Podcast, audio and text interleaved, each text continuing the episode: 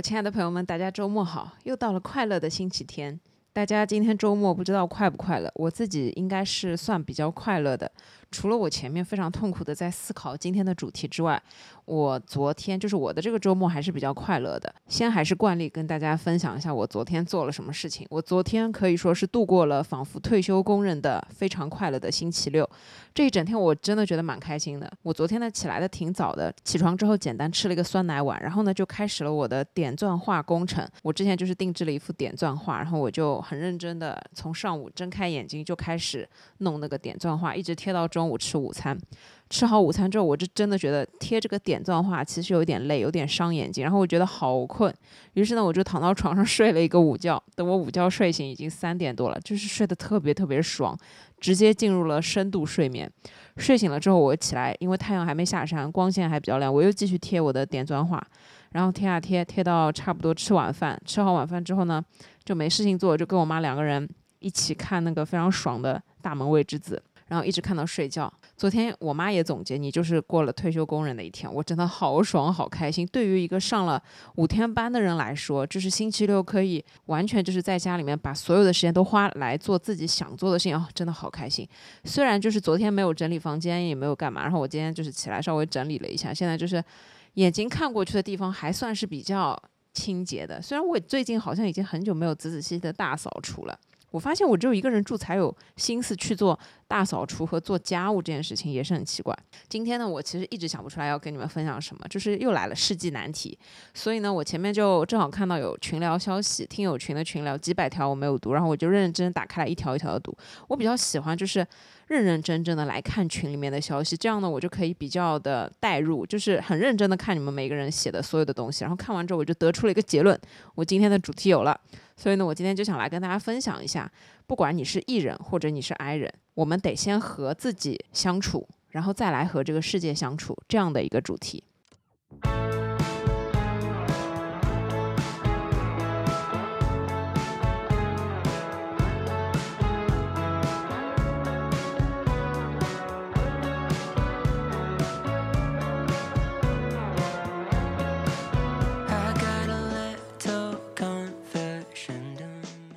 首先呢，先跟大家简单的带过一下，就是比较火的一个测试 MBTI，一个人格类型的测试。它呢是用来衡量和描述个体在不同情景下的行为偏好和特征。它是基于心理学家卡尔荣格的人格理论，通过对个体的四个偏好维度进行测量，然后得出的十六个不同的人格类型。四个维度呢，分别是你的性格取向。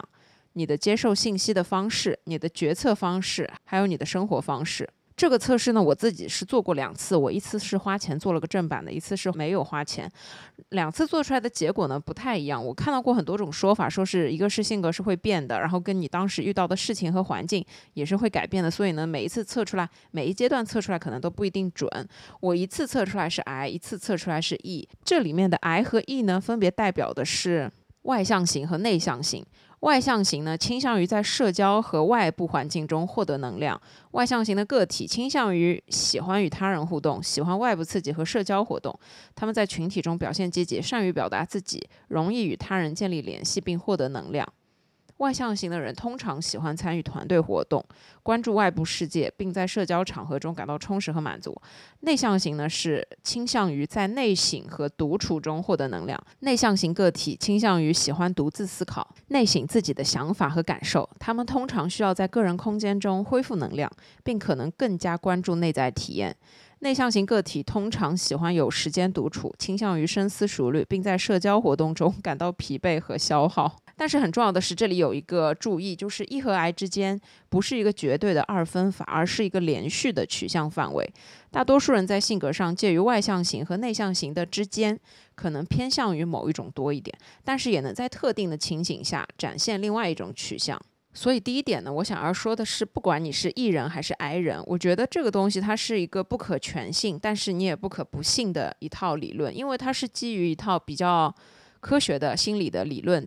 出来的一套测试的题目。但是呢，我自己在做的过程中，我发现它其实不是非黑即白，每一个问题它都不是非黑即白，它中间有很大的一部分是灰色的，然后是可能你有百分之十的想法，百分之二十的想法，或者是更加再强烈一点，它不是一个零或者一百的这样一个区间。所以我觉得在不同的情况之下，和你不同的状态之下，包括就是不同的年龄阶段，你去做这个测试，都会做出来不一样的结果。所以对于这些就是相关的这种心理学的测试，还有很多很多什么恋恋爱人格啊，什么七七八八的有很多。我的观念就是，你不能全信，但是你也不能不信。就是我觉得这些测试其其实它都是比较好的，去帮助我们了解自己，而了解自己是我们做这些测试的一个大目的，而不是说。你在做了一个这样的测试，得出了一个自己是 I 或者 E 的结论之后，就把所有的事情都推到你是 I 人还是你是 E 人上面。我觉得这个是不倡导的，因为我觉得你在现实层面，你需要靠了解自己去权衡自己做的决定，去知道自己拥有怎么样的思考能力和判断方法，就是这对你的人生来说才是最重要的，而不是说你在现实层面直接用自己性格上的所有的事情拿来做所有的借口。我觉得这是不对的。这个测试它下面也讲了，因为它是一个区间，就每个人可能都是偏向什么多一点。我自己呢，其实也发现了，我并不是一个纯纯的 I 人，但我也不是一个纯纯的 E 人。我觉得我自己的性格可能是百分之五十的 I 加上百分之五十的 E，这个也是要看情况、看场合的。就像我之前有聊过我自己的关于性格方面的一些东西，我自己在小的时候真的是非常非常的内向，就是那种被叫起来回答问题会脸红耳赤，就完全。紧张到完全不知所措，不知道怎么表达自己，然后也不知道要怎么去社交，完全不知道怎么去跟同学互动。我甚至在小学、初中就是班级里面非常透明的一个存在，然后我也是很喜欢这样一种透明的状态的，就是我不希望被太多的人关注到，我不希望成为大家聚集到的目光。我讨厌被叫起来回答问题，就是因为你站起来之后，全班的注意力都会集中在你的身上，这种。目光的集中会让我自己就觉得非常的焦灼，让我非常的不自在、不舒服。这就是我小时候的一个状态，就是我害怕被聚焦，然后讨厌被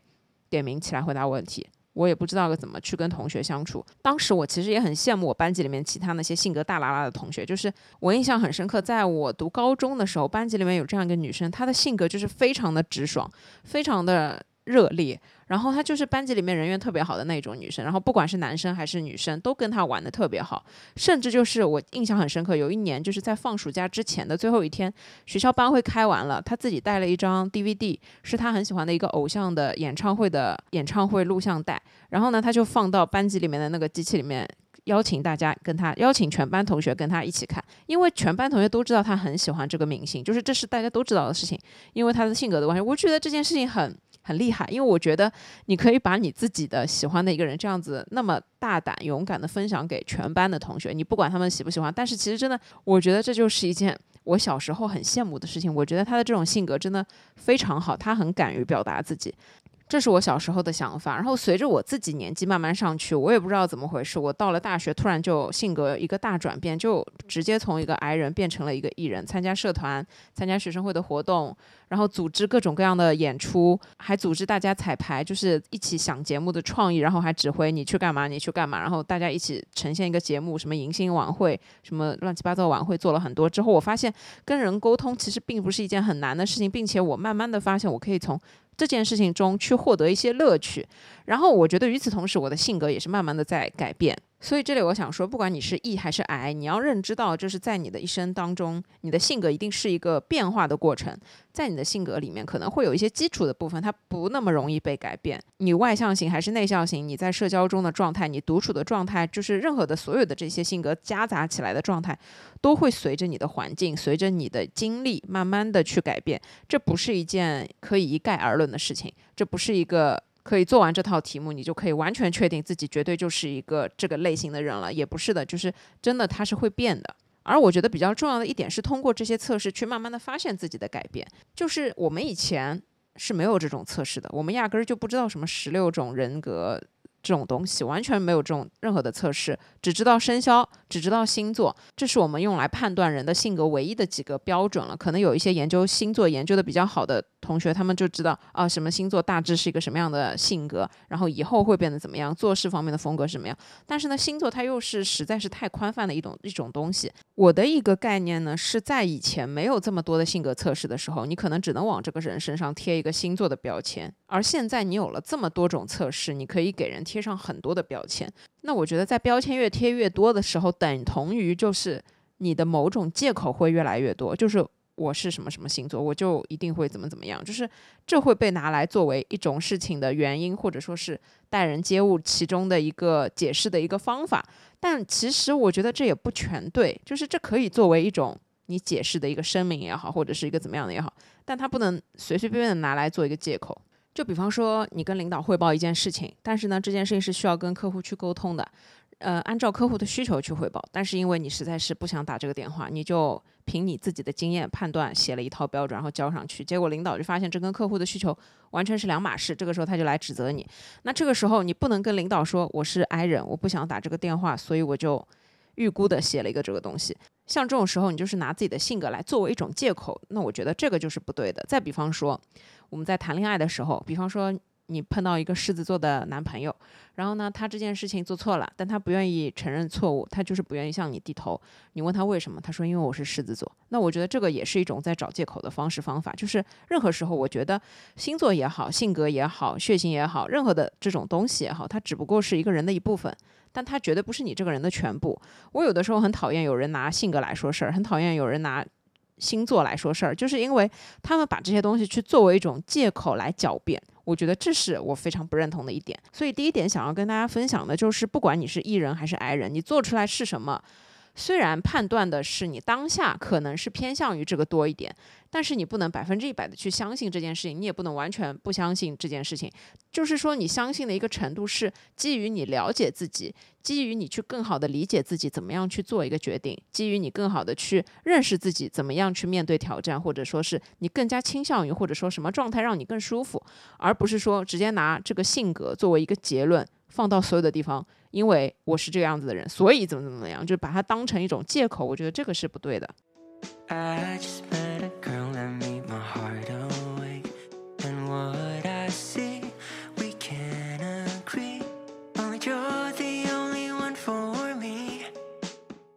第二点，我想跟大家分享的是，我不太建议给自己贴上这种特别浓重的标签，因为我觉得贴标签它就是一种限制。而这种限制会让我们自己所在的圈子越来越窄，越来越小。很多时候，我们说人生在于试错，试错的概念是你必须尝试了，你才知道这件事情适不适合你，你会不会喜欢这件事情。但你如果试都不去试，甚至你很多的事情都拒绝去尝试的话，那你能尝试的东西就越来越少，你能获得的那种快乐的可能性也就越来越少，了解自己的途径也会越来越少。我来举一个这样的例子：一个外向的人，他的特质呢，就是喜欢往外跑，喜欢跟人接触，喜欢社交，喜欢跟朋友一块儿玩，喜欢聚会。那么他一定就不喜欢一个人在家看书吗？他一定就不喜欢在家做一些很无聊的事情吗？其实不一定，因为我觉得，我觉得我的性格是比较外向的，就是我在跟人接触的时候，我是可以获得能量的，就是在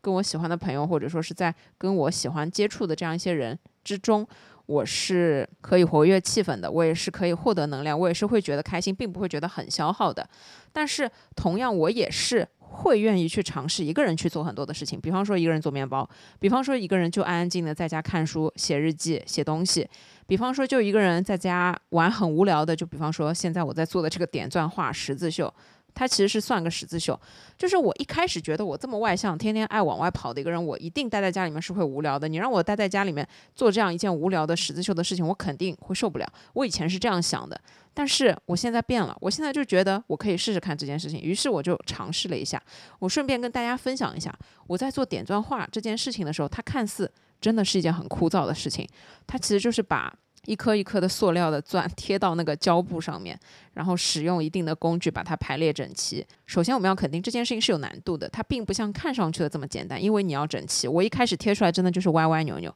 其次就是我想分享的是，我在做点钻画的这个过程当中，我可能一做就是几个小时，一两个小时，我完全就没有体会到时间的流逝。我觉得时间过得很快。然后与此同时，我的大脑就是处在一种很放空的状态里面，就是我觉得它跟冥想有点像，是因为我的注意力全部都集中在。粘钻贴钻的这个过程中，就是它很乏味，它很枯燥，它非常的无聊，它不需要动任何的脑袋。然后我的脑袋呢，就处于轻松的、放松的这样一种状态，我就觉得很舒服。而且这个过程中，你不可能一直玩手机，就是你可以心无旁骛、专心的去做这件事情。我觉得这还蛮重要的，就是它竟然让我体会到了独处并不是一件很无聊的事情，做手工并不是一件很无聊的事情，甚至我从这件事情上面，我体会到了很多的手艺人。很多的日复一日在重复的做同样一件很枯燥，就是看似很枯燥的事情的时候，他们真的是可以得到乐趣的。我甚至昨天贴了一整天之后，我就在想。我就开始做梦了。哎呀，我要是如果可以每一天都在家里面只贴这个东西，那我会不会变得很快乐？我会不会变得完全没有烦恼？就是我甚至开始这样子的想象。当然我知道不可能。当我日复一日的只能做点钻画这件事情的时候，就跟我现在的心态不一样了。我现在的心态是，我拿它作为兴趣，我想到它我就很开心。我觉得我要做。这个手工之前我就已经开始有期待感，我就开始开心了。然后它完全是一个消遣，完全没有任何的负担。但是如果我有一天，比方说我要卖点钻画为生，我就会开始担心，我今天要贴八个小时，否则我贴不完。就是你就会有这种压力嘛。任何这种情绪都会让你把这个让这个本来很快乐的本质改变。所以这只不过是我的想象。但我想说的是，如果一个外向的人给自己贴上了标签，我就是一个外向的人。让我快乐的来源一定是从外部，而不是从一个人独处。我一个人独处一定获得不了快乐，那我就不可能去尝试这种东西。就是我会觉得在想象的层面，我做这件事情一定不开心。他哪有我跟朋友打牌开心啊？他哪有我跟朋友出去唱歌开心啊？肯定不开心。那我就不去尝试了。那我可能就永远不知道，原来我在尝试这件事情的时候，其实我是快乐的。所以我想要说的是，不建议给自己贴太重的标签，就是你会限制住自己很多的东西，会影响你自我判断。因为我觉得我的自我判断也不准，我有很多我以为我不喜欢的事情，当我尝试了之后，我发现我竟然是喜欢的。我每一次啊，我在说我要剪片子之前，我都是痛苦的。只有我当在电脑前坐下开始剪片子之后，我就会突然快乐。就这件事情很神奇，就是我想到这件事情的时候，我就觉得好烦啊，不想做，不想做，不想做。最后当我开始做了之后，我会非常有耐心，然后我会非常有节奏的，就是去做这件事情。我的自我判断标准到目前为止，也只是我很清楚的知道自己不喜欢什么东西，但是我没有办法明确的知道自己喜欢什么东西。就这里是一个很神奇的概念，我觉得人永远都不知道自己喜欢什么，所以这里的一个概念就是，我觉得我们只有在尝试中，可以去一步一步的。创新可以在尝试中一步一步的去找到自己喜欢的那些新的东西，但是基于你给自己贴标签的话，你可能就会错过那些尝试的机会。很多时候我们会着急给自己贴标签，就比方说我今天跟同事出去聚餐，然后我整个过程中我都很难熬、很痛苦、很消耗自己。完事儿了之后，我就觉得哦，这种活动我不想要再来参加了。然后你给自己加上一个标签，因为我是一个 I 人，我不适合参加这种活动。但其实你想一想，可能是这群人的问题，可能不是你的问题。你可能不是你加了一个 I 人的标签就可以解决这件事情，而是你本来就不愿意和同事这样一群人去聚会。如果换作是你以前的好朋友、好姐妹叫你一起，你肯定会很快乐的就去。这里我想说呢，不是不可以给自己加标签，而是。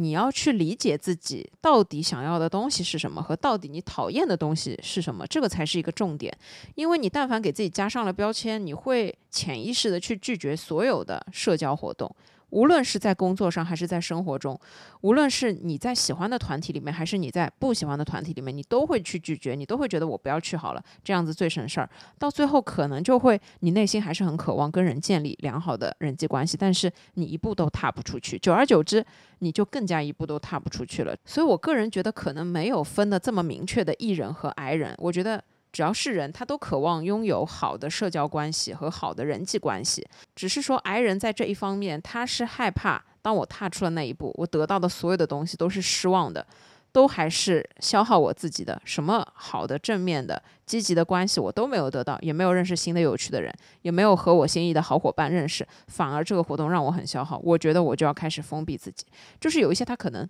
内心渴望跟人社交。但是他自己是一个矮人，他就没有办法去踏出那一步。我觉得这个其实才是大家痛苦和困惑的一个根源。那我觉得像这种类型的矮人，也不能给自己打标签，说我因为就是喜欢独处而拒绝所有的社交娱乐活动，所有跟人接触的活动。这里我想说的是，给自己少加一些这方面的限制。我就是那一种属于做出来 I，我就哦好的我是 I，做出来是 E，哦好的我是 E，但是我依旧会理性的去看待这件事情，我不会把它看得太过于浓重，我不会把它去凌驾到很多的我要做的选择和我要做的判断的上面。就是我会去参考这件事情，但是我不会太把它当回事儿。就很多人会好奇我的性格，就是我的概念啊，就是我觉得我做出来是啥就是啥。我这个礼拜做出来是这个，我下礼拜做出来是那个，我也觉得很正常，因为它中间的那个灰色地带实在是太多了，我也分不清楚我早上跟晚上可能对吧点出来的这个结果就是会不一样的。我可能白天就是一个很果断的人，但是到了晚上我就很纠结、很纠结、很纠结，这也是完全有可能的。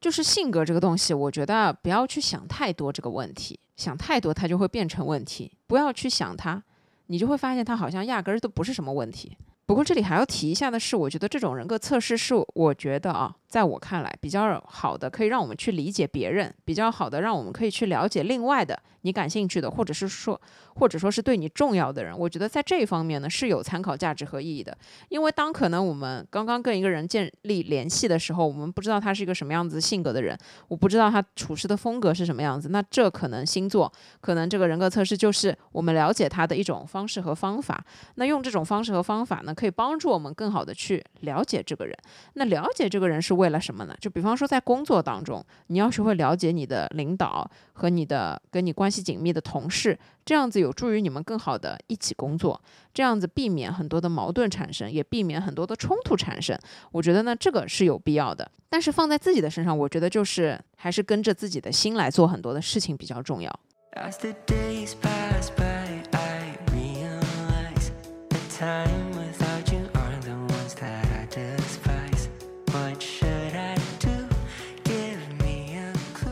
第三点，我想分享的是，我觉得社交状态它是我们的一种选择的权利。这件事情呢，我们要分成几个场合来看待它。首先，社交状态它可以分成生活和工作。那我这一点呢，着重来说生活。那什么是选择的权利？就是我觉得这是一种我们根据自己的特质特性，去根据自己的偏好。做选择的一种权利。最简单的例子就是，虽然我是一个外向的人，但是我在跟我第一次见面的全部都不熟悉的人面前，我会很内向。这就是一种我选择把我自己的性格、把我自己的这些东西先隐藏起来，因为我不认识你们，这是我们第一次见面，我觉得没有必要就马上做一个显眼包或者说是气氛的活跃者，这个没有必要，这是我自己可以去选择的。又比方说。你跟很久没有见面的朋友出来见面，你是一个很外向的人，大家都已经很久没见面了，都有点生疏了。那么这个时候，你决定去做一个显眼包，去做一个气氛活跃的人，把现场的气氛调节得很嗨，让大家一起回忆过去，制造了很多很好笑的梗，让大家觉得今天的聚会是一场非常快乐的回忆。那这个时候也是你自己去做选择，就是我是一个乐观的人，我是一个外向的人，我愿意去做这样的一个气氛调节者，这也是你自己的选择。这一点呢，我分成外向型和内向型两个情况来说。我们先来说外向型，就是外向型的社交状态，大家都会认为是一种非常活跃的、积极的，跟所有的人打招呼、开玩笑都很开心的这样一个状态，热情似火，然后可以分给别人很多能量的这样一种状态。就拿我自己来说，我觉得我自己在前几年的聚会当中。就是我不做也没办法，就是我必然会成为那个显眼包，就是因为我也不知道为什么，我只要跟人在一块儿，我当时就是会很嗨，然后我就会觉得很开心，甚至我当新认识一个朋友之后，这个新朋友会带给我更多的能量，让我创造出更多好笑的梗，然后就让大家很开心。但是呢，在这样一个做显眼包的状态里面，你虽然是会获得很多快乐，但是有的时候你也会觉得当显眼包一直当下去的话会很累，然后一直到有一天，我突然觉得说。我为什么老是会成为那个中心的人？我为什么老是会成为大家的目光的聚焦的那个地方？我也很累的。就是我要是想不出笑话了怎么办？我要是今天不好玩了怎么办？我要是今天没有办法让大家感到开心的话怎么办？我甚至为此产生了一丝焦虑的时候，我突然就觉得，其实好像一直当显眼包也会有烦恼，而且就是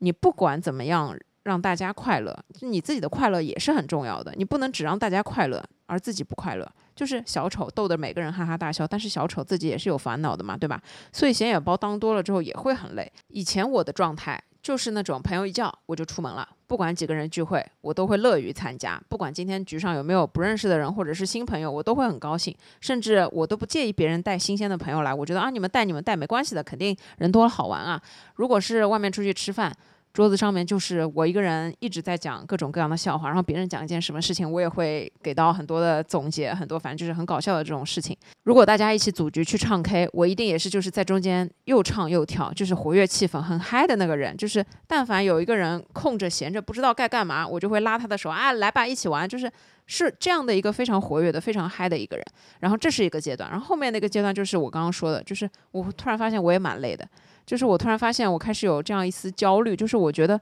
我好像有必要让所有人都开心，但是我又没有办法真的让所有人都开心的时候，我就会觉得这件事情是有意义的吗？这件事情是真的有必要的吗？一直到后面，我才开始慢慢的摸索出来，就是就是在我成熟了之后，我觉得我是有选择权的，我今天去这个局，还是我今天不去这个局？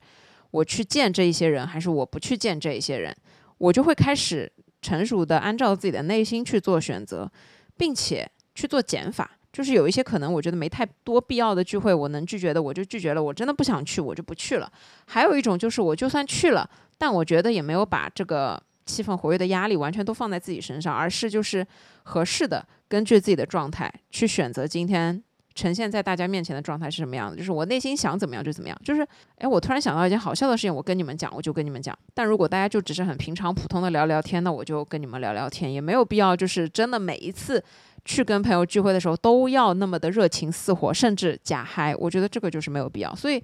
这就是当我一个外向的人，我觉得慢慢的。其实它是转变成内向的一个过程，因为我觉得现在这几年我的状态是越来越自给自足的一个状态，就是我是一个可以跟自己相处的人，我是一个能让我自己开心快乐起来的人。这份能力是依托在我自己身上，而不是从所有的跟人相处啊、社交啊什么带来的。就是当然外在的东西也会让我快乐，但是我也会自己相处，所以我越来越转回内向的这个性格之后，我觉得。社交状态不是说你外向的人一定要活泼开朗，跟人家讲笑话，跟所有的人不停的社交，不停的讲话，不是的。你可以去选择一种舒服的状态，这个才是最重要的。包括内向的人也是，你不喜欢去这些局，但是如果这些人是你喜欢的，你去了之后，你就算听，你也会觉得很快乐。你并不一定要像外向的人一样。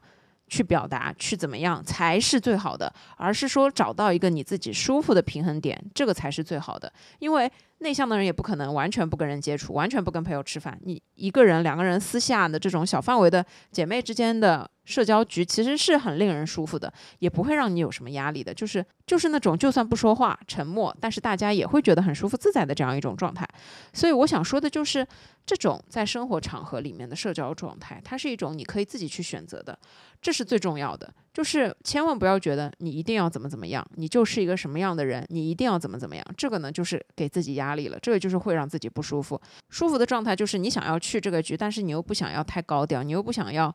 存在感太明显，想让自己用一种比较舒适的方法去，那么你去了之后，就按照自己的心情来做所有的事情，这就可以了。所以成熟的去做自己的社交状态选择，这是我们自己的一种权利，这也是我们自己一种个人偏好的权利，这是完全正常的，这也是完全合理的一种做法。这里我又要说了，如果有一个朋友，他只喜欢热情似火的，你不喜欢，可能你一句不发，可能你非常沉默的样子，那这个朋友一定是不够了解你。因为一个好的朋友，他是希望看到你快乐，而且他也是可以接受你所有的状态的，并且最重要的，他可以接住你的沉默，接住你的不开心，这个是非常重要的一件事情。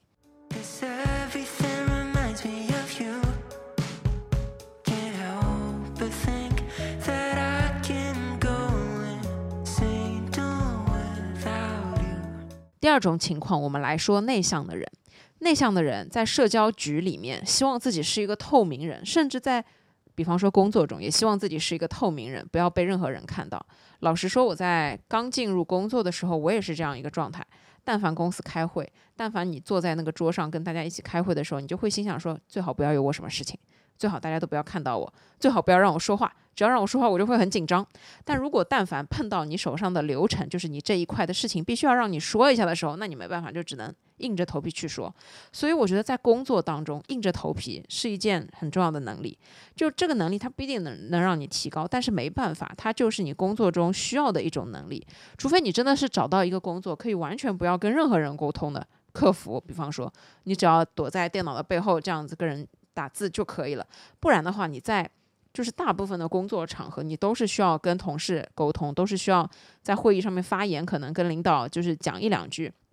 等等的，就是他都会需要你去硬着头皮做这件事情。就是像我刚刚进入工作的时候，我真的很讨厌在人。人很多人面前发言，到现在我觉得我在会议中我可以担任主持人，我觉得我在很多人的会议当中，我也可以去正常的讲自己的很多观点，讲自己很多流程里面的事情，我可以脸不红心不跳，就是正常的去讲。我觉得这个中间呢，就是度过了一个叫做硬着头皮的过程。你们去这样子想一个事情，就是在地铁上发传单的那种人，在地铁门口发传单的那些中介。他们真的皮很厚，而且就是打电话推销、打电话诈骗那些人，真的也是皮很厚。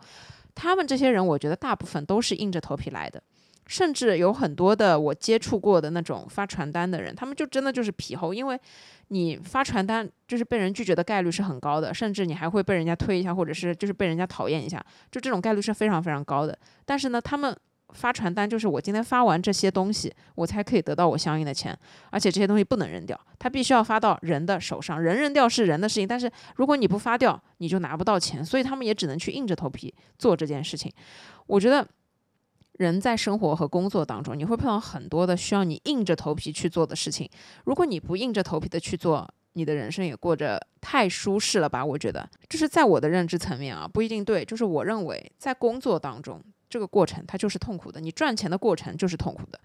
没有钱可以从天上掉下来，它必须要靠你的努力、靠你的能力、靠你的技术来获得。那如果你领导要你做一件事情，你不得不做，你只能硬着头皮去做。那硬着头皮做完了，他才能给予你相应的成长。就比方说，我之前跟大家举的一个例子，不是公司集体员工打电话这件事情。打电话这件事情，我也是非常非常排斥的。但是我觉得所有人都在硬着头皮做。当你看到别人在硬着头皮做的时候，你觉得你也没有任何的选择了，你也只能硬着头皮做。做着做着，你就发现你习惯了。就是人的适应能力是非常强大的。我觉得我们大家一定要意识到这一点，不是说你不做所有你不想做的事情，人生才会变得顺利，而是说你硬着头皮尝试性的去做了一些事情。你就会得到成长，你就会得到一些收获，这个真的是真的。而且你去想，就打电话这件事情，如果你不硬着头皮做，你就是不想做，你觉得你就是个内向的人，我就是个矮人，我就坚决不做这件事情。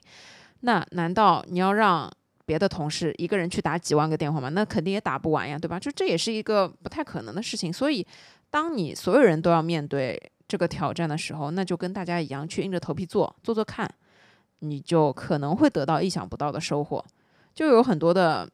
听友会说，觉得我的表达能力很好。其实我的表达能力一抛屎。我跟你们讲，我的表达能力非常差。在我小时候读书的时候，我最讨厌的就是写作文。我觉得我没有办法写作文，我的书写和表达能力就是零。我觉得我能拥有现在的表达能力，当然我依旧不觉得自己的表达能力特别优秀。我只不过是我觉得我能讲一些你们能听得懂的东西，仅此而已。我觉得我能到现在的这种能力，其实就是练出来的，而这跟我之前所有硬着头皮做的所有事情都脱离不开关系。所以你们总是会，比方说问别人、请教别人，你是怎么样才能怎么样的时候，你要先问自己愿不愿意去硬着头皮做一些你并不想做的事情。我觉得这个才是重点。话说回来。如果你是一个内向的人，我觉得我以前就是一个内向的人，我就希望在公司里面做一个透明人。但是很重要的是，我觉得在工作当中，你可以少说话，可以少表达，可以不说话，甚至，但是最重要的是你把你的事儿做好，而不是说当你没有把自己的事情做好，犯错了，领导来找你的时候，你还是一句话都没有办法吭声。我觉得这种状态是不太成熟，也是很难成长的一个状态啊。我以前有用过一个实习生，那个实习生呢，其实人不错，他做事情呢其实是靠谱的，但是呢他就是动作非常的慢，以及就是他所有的事情他不知道怎么办的时候，他不会来问你，因为我觉得他就是一个 I 人，因为他后面也跟我讲了，我性格很内向，我很害怕跟人沟通等等等等的。那我也一直不断的去跟他说，你碰到问题你不知道怎么办的时候，你要来问，不然的话你错过了时机，你最后做错了，你再去改就来不及了，还不如你就问一下，如果你。觉得开口问很费劲儿，你打个字啊，发个消息问，我觉得都是可以，都是没问题的。但就是他不肯问，他就是一声不吭，甚至就是当他做错了事情，批评他的时候，他也是一声不吭。就是这种事情真的很难熬，就是真的很难忍。就是你面对这样一个工作伙伴。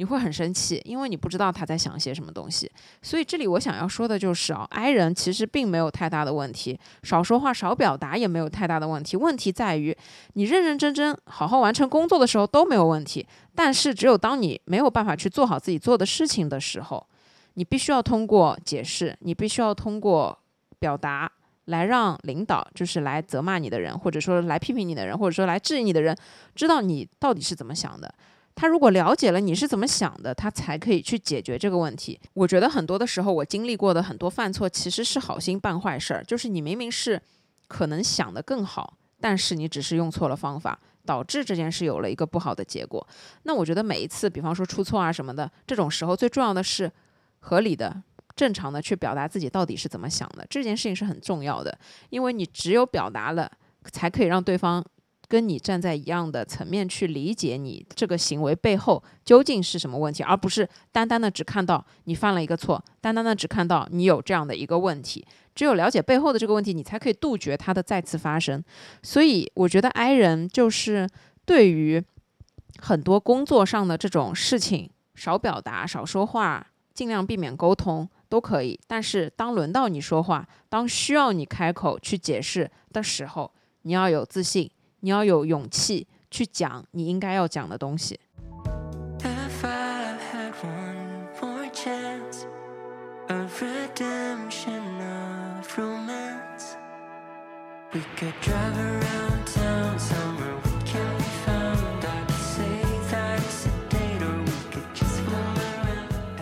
下一点，我想说的是，热闹之后的空虚，无论是什么性格的人，可能都会有。我用可能，因为我也不想一竿子打死，我想要稍微就是讲的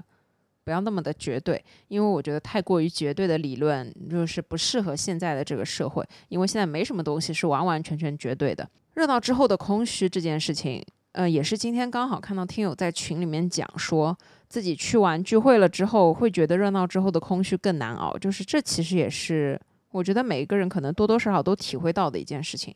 我自己呢也是不停的能体会到这件事情的。然后我现在思考了一下这件事情的背后呢，其实是这样的一个逻辑。就比方说啊，不管你是什么性格的人，你现在跟你的同事伙伴不太熟的一帮子这种商务宴请聚会，你去了之后。你一定会觉得很难熬，你一定会觉得很没劲，因为这帮子人你压根儿就不怎么喜欢，对吧？因为你上班已经要看到这帮人，你下班还要用自己的私人时间去跟他们聚会，对吧？你肯定会很不舒服。那在这样的聚会中，你肯定巴不得。这个聚会早点结束，自己可以早点逃回家，或者是找个什么借口提前溜掉，就这个肯定会让你很开心。所以这种聚会结束之后呢，你是不会有热闹之后的空虚的，你会觉得，哎，我终于逃离了这种你不想要参加的聚会。那往往在热闹之后感到空虚，是你不是在工作场合认识这些人，是你自己真的很好的朋友，你跟这些姐妹们在一起真的很开心。然后每一次聚完会了之后。你就会觉得很失落啊！怎么这么开心的时间那么短暂，又结束了，又到了各自回家的时候了？是这种空虚才会让我们觉得很难过。那这种空虚背后，其实我觉得是因为你喜欢这群人，是因为你喜欢这种聚会的氛围，是因为你喜欢跟他们在一起的热闹，才会产生的这样一种落差和反差。所以这是很正常的一件事情。首先就是我觉得这很正常，因为你喜欢的局，你才会产生这种舍不得、不想要跟他们分开。才会产生这种一个人又独处了之后的这种落差和一个人的这种空虚。但是呢，反过来，我觉得更为重要的是，你还是要学会跟自己相处。我一直说，跟自己相处不是排除所有的社交关系，而是你跟大家在一起很快乐，但是你一个人在家你也很快乐。我以前在我还比较小的时候，跟我的朋友出去聚会。聚会快要结束，就比方说在 KTV 唱歌好了，在最后快要到你们付费的时间结束的最后一首歌的时候，我心里面就会有这种非常不舍得、非常沮丧的感觉。就是我还没走，我都就已经开始有这种沮丧的感觉了。我就会觉得，啊，最后一首歌了，真的时间过得好快啊，好没劲啊，就仿佛快乐已经没有了。就是快乐的时间，它本来就是短暂的。就是我以前就会有深深的这种感觉，然后一直到后面，我可能今天跟我朋友出去吃饭，吃到很晚，就是已经晚到不能再晚了，这个时间就一定要再回家了，但是我还是依依不舍。最后呢，大家各自打车回家，就是一个个朋友都打到车走了的时候，我又开始感到很失落跟很空虚。就是在回家的路上，我就开始很难过，就会觉得为什么我会这么难过呢？就是为什么？我要来参加聚会，是不是我不参加聚会，我就可以不难过了，我就没有这种空虚感了？但是其实不是的，就是因为我喜欢这些聚会，我喜欢这些人，我才会反过来感到空虚感。所以呢，最终我的解法是什么？就是很简单，什么叫和自己相处？我现在的解法就是，我今天知道我要跟他们出去玩儿，我会非常详细的规划好所有的时间安排，几点回家，几点叫车，都差不多规划好，并且给自己回来之后要。规划好一件事情，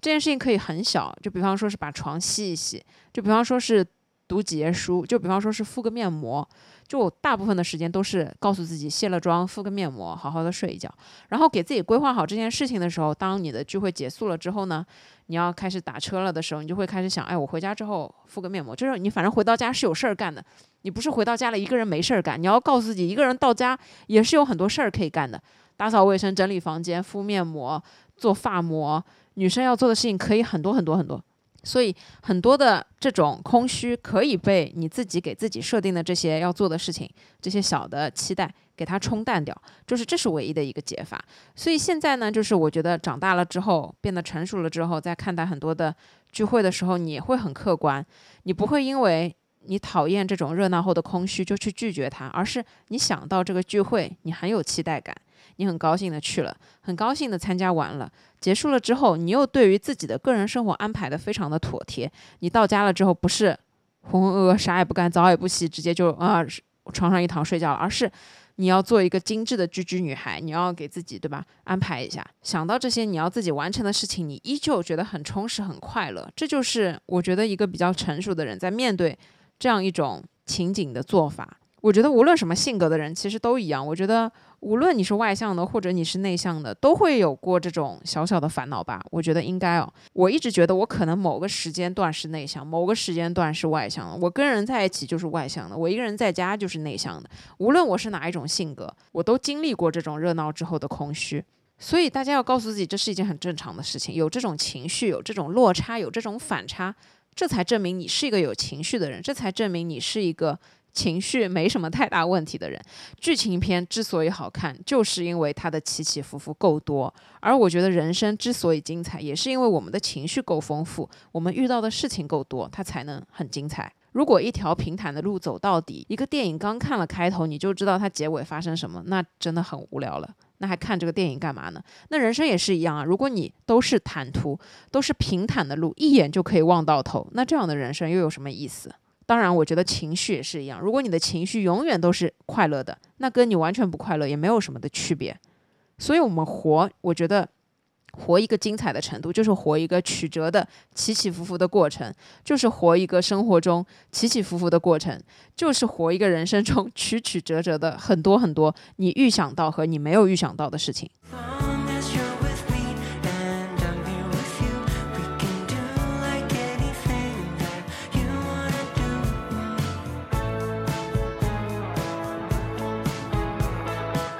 下一点，我想说的是，把分享欲留给最值得的人。分享欲这个事情，我觉得很神奇。其实它可能跟性格也没有太大的关系。我觉得在。普遍的认知中，觉得外向的人可能分享欲多一点，内向的人分享欲可能没那么多。但我觉得，在我自己的认知层面是这样看这件事情的：外向的人更敢于分享，而内向的人可能会怯于分享。但是分享欲这件事情它是不变化的。在我接触认识的这么多人里面，我觉得只要是人，他都有分享欲。只要他碰到了什么事情，只要他今天有独特的经历，他就会有分享欲。而社交媒体的发达，其实也是从分享欲这件事情开始的。正因为大家有。每一个人都有自己的分享欲，和每一个人都有自己想要分享的这些事情，才会有社交媒体这么发达的今天。所以我觉得有分享欲跟性格没有关系，只是说有人分享的多，有人分享的少，而我们也不能从分享多和分享少上面去判断这个人的性格。比方说，像我大部分时候是一个外向的人，我也是一个非常喜欢、非常敢于分享的人，但是。我也不爱发朋友圈，因为我觉得很多的时候，我的快乐并不是从发朋友圈这件事情上面获得的，而是我自己就已经很快乐了。我当然在分享的时候我是快乐的，但是在不分享的时候，我也是可以收获到这些快乐的。我觉得在这里，外向和内向唯一的区别是，外向的人可能对谁都是一样的乐于分享，而内向的人想的是，我不知道你是不是确定的能够认同我的那个人，所以我不敢所有的人都分享。但是我如果我确定我对你很有安全感。你是那个可以认同我，甚至你可以理解我所有的分享欲的那个人，那我很愿意跟你分享。而只是我们在找这个人的过程当中，我们会遇到很多不一样的人。就是我们在这个过程当中，我们会遇到很多可能我们兴高采烈的跟你分享，但是只得到了对方的无视，甚至是漠视，或者是敷衍。我觉得这个才是，我觉得每个人都害怕这件事情，我也害怕这件事情，所以我会说，把分享欲一定要留给值得的人。值得的人呢，就是说，如果你在谈恋爱的对象是一个能够懂你的人，你也是能够懂他的人，那么把分享欲留给他就是一件很值得的事情。如果你没有对象，但是你有一个很懂你的姐妹，你们就是无时无刻的不在互相分享所有的事情，比方说你刚刚在淘宝上买了一个什么东西，收到了之后特别好用，等等这些琐事都会要分享，他也会给你很多正面的鼓励，或者说是给你一个正常的回应。我觉得那就是一个值得的人。如果你没有一个那么知心的姐妹，或者说是大家都太忙了。我之前有一段时间就是会跟我妈不停的分享，就上海话说屁糟心的事情，我都要分享给我妈。我现在也是，我刷到一个很搞笑的视频，我一个人躺在床上笑了半个小时，我就会发到家庭的群里面。就是值得的人，可以是我们的爸妈，可以是我们的亲人，可以是我们的好姐妹，可以是我们的对象，可以是跟你玩的很好的知心朋友。但是他一定是值得的人。如果是不值得的人，我觉得这种分享欲还不如留给自己，让自己开心快乐就好了。分享这件事情很神奇，他的初衷呢是把自己的快乐分享给别人，变成双倍的快乐，变成大家的快乐，或者说把我的一些经验分享给你，希望对大家也有用。但是往往很多时候我们在生活当中啊，如果对方是一个不值得的人，我们跟他分享了一件什么样的事情。得不到任何的正面的反馈，或者说是你想要的反馈，反而得到的全部都是负面的抨击，或者说是负面的评价，那这就是一件让你的分享欲变成一件糟心事，就非常的没有必要。而其实对于我们每个人来说，我们在分享的时候肯定也是要看人的，嗯，如果这个人懂我，这个人。比较跟我合得来，我肯定会愿意跟他多分享一些事情。就比方说拿我来说，我会比方说健身的东西，我就会单独的跟我健身的朋友分享。就是不同的东西，我会跟不同的朋友分享。如果看到一个狗狗的很搞笑的视频，我就会转发给很喜欢狗狗的朋友，因为这种分享它一定是一种正面的分享，它不会给我造成任何的负面的负担。所以呢，不要觉得自己有没有分享欲，自己分享欲爆棚是一件不正常的事情。无论什么性格的人都很正常，都有分享欲。如果你觉得在分享这件事情上面收获不到快乐，反而让你觉得很不舒服的时候，不一定是你自己的分享欲有问题，不一定是你的分享欲太多了，不是这样的。你乐于分享，这一定是一件好事，只是说你分享出去的对方的这个对象可能有点问题。可能他对于你的这个分享，他没有办法很好的理解你和共鸣你。就比方说，你拍了一张很好看的落日的照片，你随手发给了一个朋友，这个朋友如果是一个专业的摄影师，他一定会说你这个照片拍的精度好差，什么放大那么糊，看不清楚了等等。那这个不就是？白分享了嘛？如果你就随手的发到我们的听友群，那一定会有人说好看，对吧？我不需要你们说什么太多的赞美的话，我就觉得好看，你拍的好就可以了。对于一张好看的落日的照片，大家说好看就行了，对吧？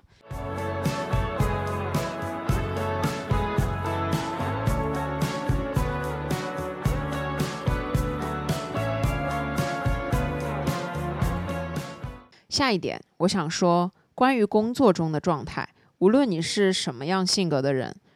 只要你端正你赚钱的态度就可以了。其实不同性格的人在面对工作当中很多事情的时候，确实会有不一样的处理方法和不一样的消化的能力。可能对于有一些比较内向的人来说，更加难以去消化那些工作中带来的负面的情绪。比方说，同事今天对我大喊大叫；比方说，领导今天对我态度不好，可能会让内向的人更加在意这些事情，觉得难以消化，觉得是不是自己做错了，觉得是不是自己有问题，觉得是不是。自己不那么好，或者说是不那么被你重视，你才会对我这个样子。外向的人可能有的时候对于这种事情并没有那么的敏感，可能领导声音大了，或者说是同事对我的态度不够好，也不会这么的在意。这里呢可能是存在的。我觉得当我自己很内向的时候，确实也是唯唯诺诺，什么事情都不敢，我连说话都不敢了。别人骂我一句，我肯定已经怕得不得了了。所以这是很正常的一件事。但是当我外向了之后，我发现如果这件事情。是我有问题，那么领导来批评我，我还是会很不舒服。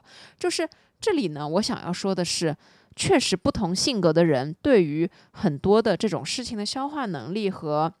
应变能力是不一样的，但是对于我们内心造成的一些影响，它其实是一样的。就比方说。被领导骂了，无论什么性格的人都会不开心。莫名其妙被同事怼，或者说被同事态度不好，一定也会让人很不舒服。只要是个正常人都会觉得很不舒服。就是平白无故，你为什么要凶我？你为什么要跟我情绪这么不正常的讲话？就是，对吧？正常人肯定都会觉得有些什么东西，但只是说。我们的解决方法不一样，就是性格不一样的人在面对这件事情的时候想的东西跟解决的方法不一样。但是不开心它都是存在的。所以这里我想要说的很重要的是，无论你是什么性格的人，只要你在工作中，你就认清楚自己的状态，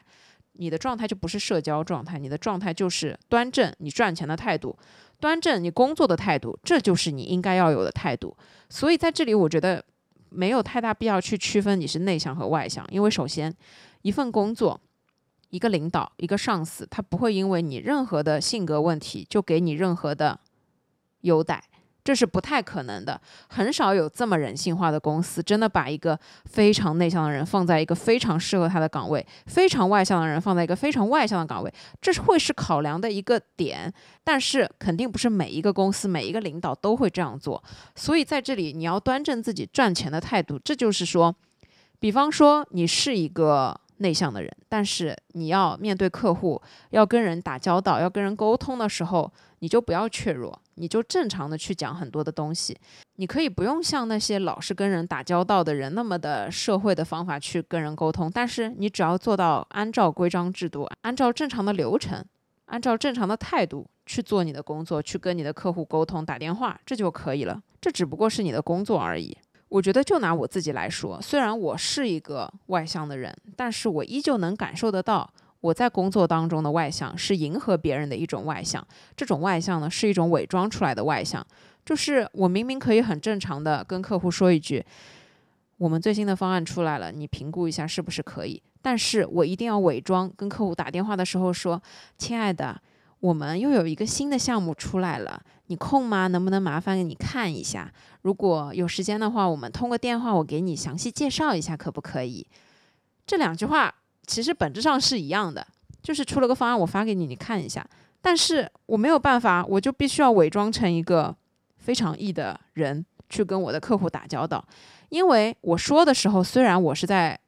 说的难听一点啊，恶心我自己。但是对于听的人来说，并不会觉得很恶心。对于听的人来说，会觉得我知道你要表达什么东西，你要跟我介绍一下，那我就跟你介绍一下。就是很神奇的一个点，就是我自己很少在工作当中喊别人亲爱的。我虽然自己在喊亲爱的时候，知道自己是伪装的一个情况，但是在别人喊我亲爱的的时候，我并不反感。就是我知道他也是在例行公事，他也是在跟我商务一下，social 一下。但是我也没有很反感这件事情，所以这里有一个点呢，就是正确的去表达很多的东西。你只要端正你的赚钱的态度，去做很多的事情，无论是稍微伪装一点还是怎么样都没关系。这只不过是你端正你的工作态度，仅此而已。迎合别人肯定是累的，但是这个就是工作，你要认清楚，工作赚钱就是要靠努力，没有所有的钱可以你人躺在床上就可以从天上掉下来，这是不存在的事情。这就跟生活一样。生活它就是痛苦的，人生它就是痛苦的，但是你就是要奋力的去努力去做很多的事情，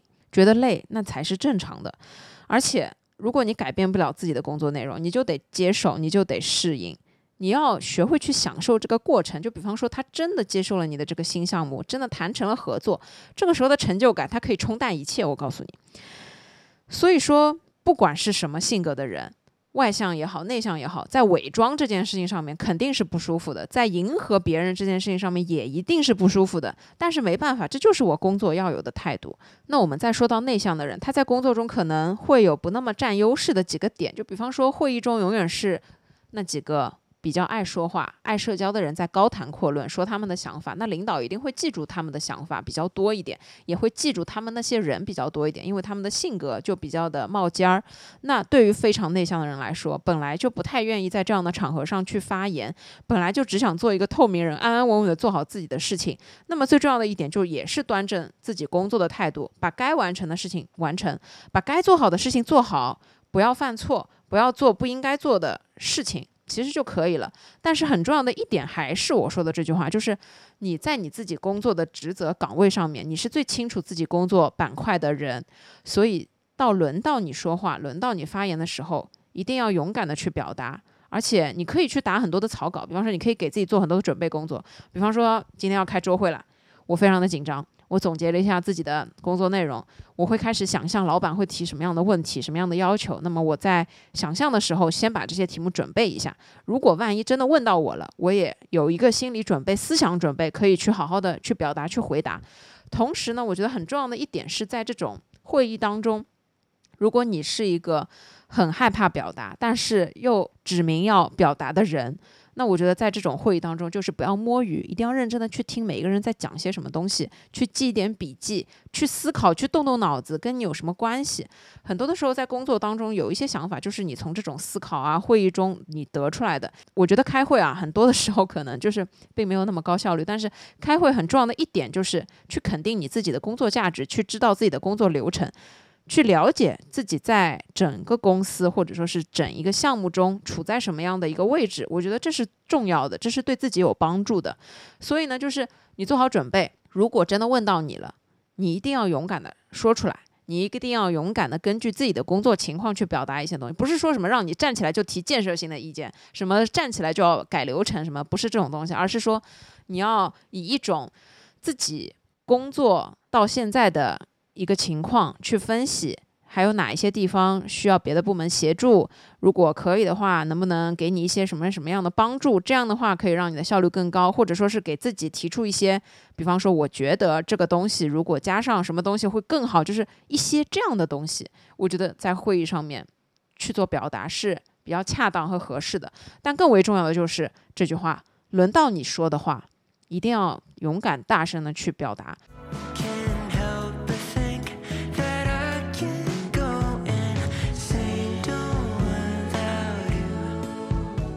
下一点呢，我想说，不管你是 E 人还是 I 人，你都很好。你觉得你不好的地方，可能只是你的缺点而已。我觉得没有性格是完美的。很多时候，我们都听到内向的人说：“我好想成为外向的人。”这是一种理想状态，觉得我是一个很内向的人，内向是我的缺点，内向是我的不足。而我如果成为了外向的人，所有不好的事情都会离我远去，这样我就不会有任何缺点了。这是一种非常理想的状态表达。我之前在听友群里面有听友说，怎么可以变成外向的人？但是我就回答说，外向的人该有的烦恼也一样都不少，这是一句事实。我觉得任何内向或者外向的人，他归根结底都是一种人。归根结底，你还是要面对生活里面所有的烦心事和工作里面所有的烦心事，人际关系里面所有的事情，跟你自己周围的环境的家庭的各种因素夹杂在一起的烦心事。每个人都是有烦心事的，这跟性格没有关系。无论哪一种性格的人，都要学会去面对生活中的烦心事。而不是说内向的人我变成了外向，我就不烦心了，我就没有任何需要操心的事情了。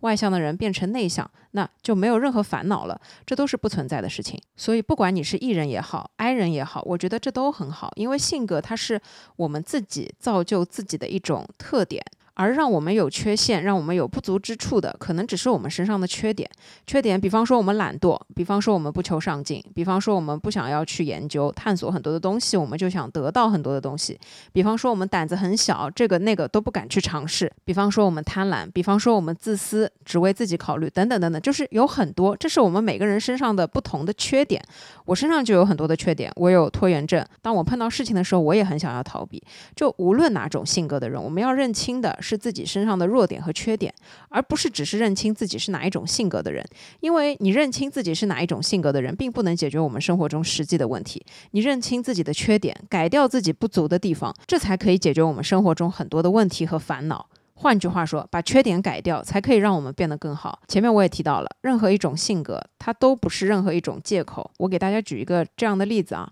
有的时候我碰到一些很难以跟客户沟通的问题，我其实应该要跟客户打电话去沟通，但我呢就真的不想跟这个客户打电话。我甚至会逃避打电话，所以我就通过文字的形式去跟对方沟通。我虽然是一个性格外向的人，我不害怕跟人打电话，我是爱跟人沟通的。但是当我碰到工作中的问题，我也会想逃避，我也会想用一种比较让我自己感到稍微没有那么紧绷的方式去沟通。因为打电话你必须要有立即的反应，这个压力还是有点大。但是文字你可能可以在脑子里面打草稿，你可以先写很多种你想好的思路。但这里我就要承认，虽然外向。但是我依旧会逃避跟人打交道，我依旧会逃避跟客户打电话。所以反过来，我就并不会觉得说性格能帮我们解决很多的问题，甚至能帮我们解决所有的问题。唯一的，只有当我们直面问题，才能解决根本问题。就像跟客户沟通，如果我一直逃避，电话也不打，消息也不发，那这件事情永远没有办法完成，这个合同永远没办法签。只有当你面对的，用你自己可以接受的方式去沟通了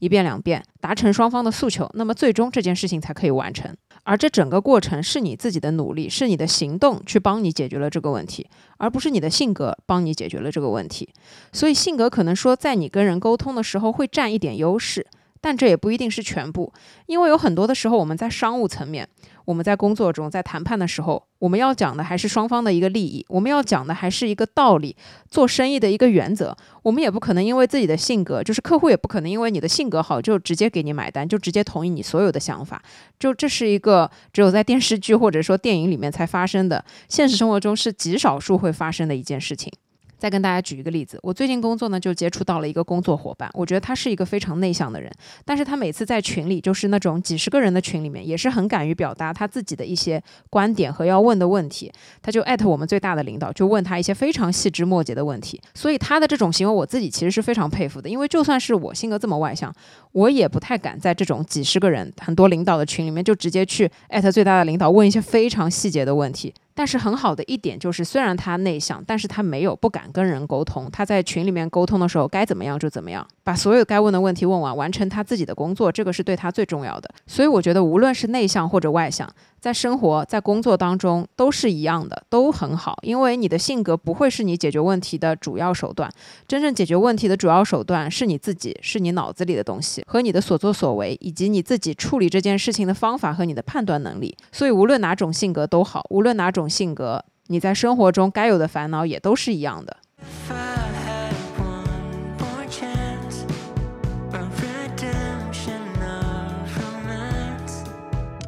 最后一点呢，我想说，无论是外向的人还是内向的人，我们都要慢慢的去学会轻松的跟这个世界相处。最重要的核心是不要太禁锢自己，因为我觉得很重要的就是不要把自己的性格标签看得太过于重，也不要太框死自己。无论你是 I 人还是 E 人，这都不是什么太多痛苦根源，或者说是困惑，或者说是你不好的地方，这只是你的性格特性。而且这只是你根据某一套特定的标准给自己判断出来的一种状态而已，而且也只是你当前的状态，只是你在做这套题目时候的状态。可能你过两个小时，可能你开心的时候、不开心的时候，分别做一套题目，答案可能都不一样。所以呢，这只不过是你了解自己这么多种方法里面的一种。算是比较简单的一种，所以把这种性格测试不要太当回事，就是不要给自己过多的这种标签。虽然它是比较科学化的，但是我觉得人是很复杂的，人心也是很复杂的，性格这个东西就更复杂了。它和你身处的环境和你周遭的所有人和事。就是这些东西都会对你产生影响，所以最重要的是看清楚这个结果，认知自己。但是呢，不要太把它当回事儿，依旧是保持一颗正常的心态去完成你所有该完成的事情，去改掉你所有应该要改掉的毛病，这个才是最重要的。最重要的还是去坚持做自己喜欢的事情。外向的人可以跟外面的人社交，愉快的玩耍，但是也可以从自己独处的时间里面获得能量。而内向的人可以在跟自己相处，在跟自己自洽，从自己身上获得能量的同时，也可能可以尝试多一点点的去跟别人分享。当然是跟一点对的人分享，也可能可以让你自己的快乐加倍。同样呢，也会让你拥有更多去认识这个世界的机会，去认识更多人的机会。这里呢，我就顺便来回答一个听友的问题。他之前在群里面问到说，他在宿舍，他自己是一个比较外向的人，身边三个宿舍的室友都是三个非常内向的人，他不知道要怎么跟他们相处。他觉得他不管做什么事情，室友都没有办法给他回应。那我觉得这是一个比较简单的问题。就是你在大学的时候，你的室友分配情况好像是根据姓氏拼音还是什么，是根据一套标准来的，它就是一个随机的情况，没有任何人规定你一定要跟你的室友做朋友，也没有任何人规定你不能跟你的室友做朋友吧。所以其实交朋友这件事情就是你自己去选择的。我们在大学的时候应该都有过这样的经历，就是有一些同学会发现他永远不在自己的寝室，永远在跟。隔壁寝室的人玩，就拿我自己来举例。我们大学宿舍四个人，但是呢，有一个人她永远不在我们的寝室。但是呢，这个女生她比较特殊，我简单跟大家讲解一下。就是这个女生，她一直在搞事情，从大一开学第一天就一直不断的搞各种事情，到后面就是搞那种各种心机，搞你的心态，搞各种各样的事情，然后每天都是自己从来不做作业，花钱找别人帮她做作业，爸妈宠是宠的不得了，就每一次我们每周日到了宿舍都是自己安排整理自己所有的东西，她每次都是妈妈会跟着来宿舍帮她铺被子、叠被子、洗衣服、洗裤子、挂毛巾，帮他做所有的事情，简直就是一个无敌妈宝。然后他本人非常的自私，还坑我们的钱。就那个时候，大学有流行自己做做小生意啊什么的。刚开始有网购的那个时候，他就从网上买了一堆那种化妆品，牌子也没有，然后用高价卖给我们。就是他可能几块钱买来。十几块钱买来，他就是五十多、一百多卖给我们。当然，我们整个宿舍都被他坑过。然后到后面就是又发生了很多很多莫名其妙的那种事情。最后他就是提出来说要转宿舍，然后后面反正就不住在我们宿舍了。反正最后我们就变成了三个人的宿舍。然后我们三个人的友情就一直比较的坚固，一直维护到现在也还不错。不管是见面还是不见面都还不错。所以这就是个比较特别的事情，因为我们三个人可能肩并肩变成了战友。那话说回来，回答这个听友的问题，就是大学里面你可以选择做。朋友的人是很多的，可能是同级的，可能是学姐，可能是学妹，可能是同专业的，可能是不同专业的。你们要怎么有交集？其实也是很简单的，因为大学里面活动是很多的，还有很多的。机会可以去选别的课程，我记得有很多的社团活动、学生会啊、学院活动，各种各样的活动你都可以去参与，可以拓展你自己交朋友的圈子。那如果你发现真的没办法跟自己一个寝室的三个女生做朋友，你就可以去结交一些其他的朋友，这都是很正常的。只要你跟你宿舍的朋友保持正常的同学来往的人际关系就可以了，就是不要搞事情。我指的搞事情，就是我们那个时候啊，就那个女生，我们明明要睡觉了，她在那边开着功放，制造各种噪音。然后还有就是我们那个时候宿舍的网速是非常差的，然后她就把电脑开着去下载那种十几部很大很大的电影，然后人就跑出去了，占用我们的网速，我们就是连网都上不了。所以我觉得不是所有人都能成为朋友，但是你保持良好的、正常的大家共住在一起的这种同学关系。你不犯我，我不犯你，偶尔一起吃吃饭，或者真的合不来，不一起吃饭也没关系。大家只要合理的安排各自的生活作息，互相尊重，不要互相打扰，了解知道宿舍是一个公共区域，轮流搞卫生等等的，稍微为别人着想一点，这就可以了。所以我觉得没有人说外向的人一定不能跟内向的人做朋友，就这件事情是不是绝对的？如果你的性格很好。你在哪里都可以结交到很多的朋友，而且说不定，如果你真的够外向，你可以在宿舍里面做那个破冰的，去尝试打通一下各自的关系，试试看嘛。因为你不试也不知道，说不定大家熟络了就不一样了，说不定大家经过几次的对吧聚会，经过几次的互相了解、互相交流，会变成不一样的状态，谁知道呢？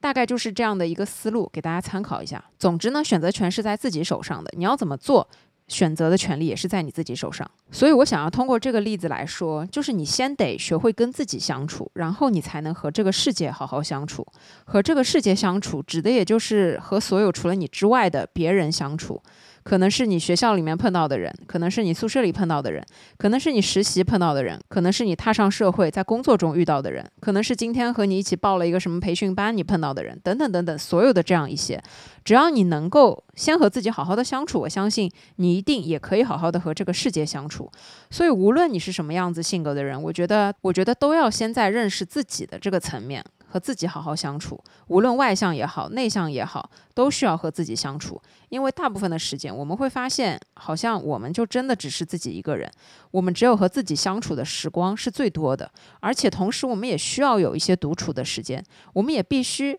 能有办法去享受和自己独处的时间。没有人会陪你一辈子。我以前很喜欢的一部电影叫《山河故人》，它里面有一句话就是：每个人只能陪你走一段路，迟早是要分开的。虽然这是一句听起来很悲伤的话，但它就是一个很现实的道理。你要珍惜很多和人相处的时候，但你也要知道，在人生中很多的瞬间，你都会发现某个时刻真的只有你自己。所以你必须要学会好好的和自己相处，这是一个非常重要的大前提，然后才是好好的和这个世界相处。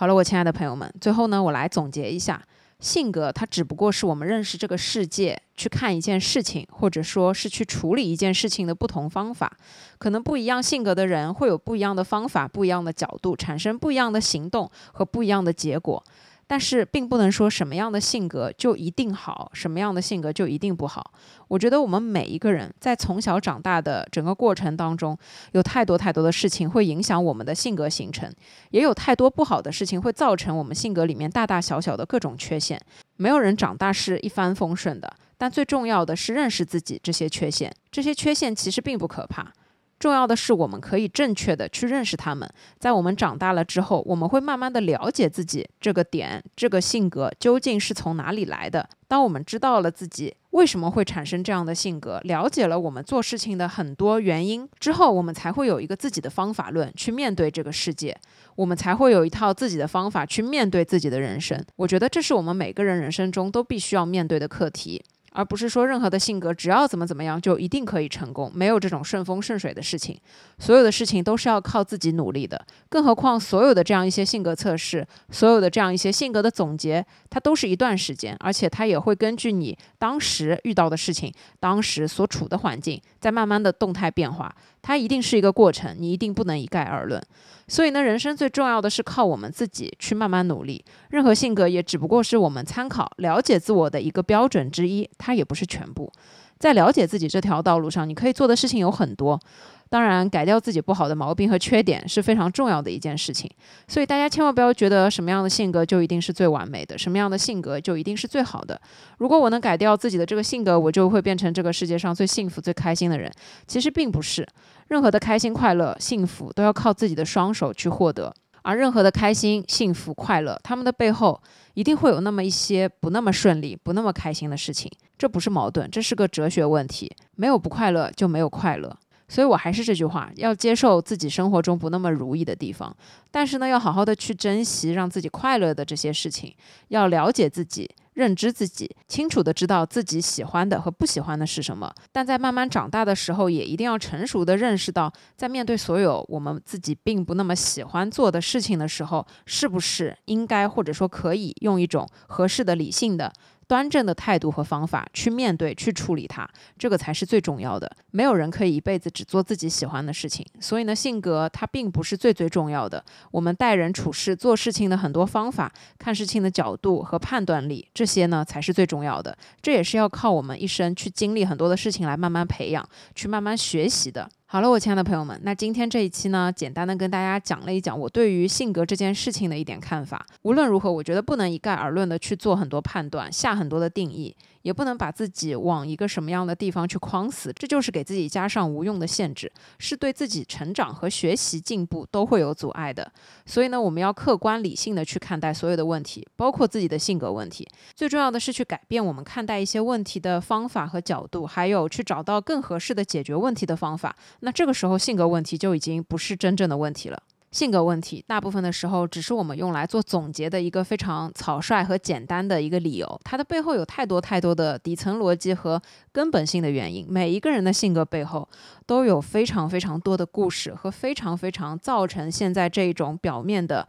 原因。你只有在了解了所有事实。才可以比较客观的、理性的去认识这个人，不管是别人还是我们自己，其实都是一样。所以不要轻易的用自己是外向或者说是内向，就直接去下定义很多的事情。最重要的还是去发掘、了解自己，开发自己，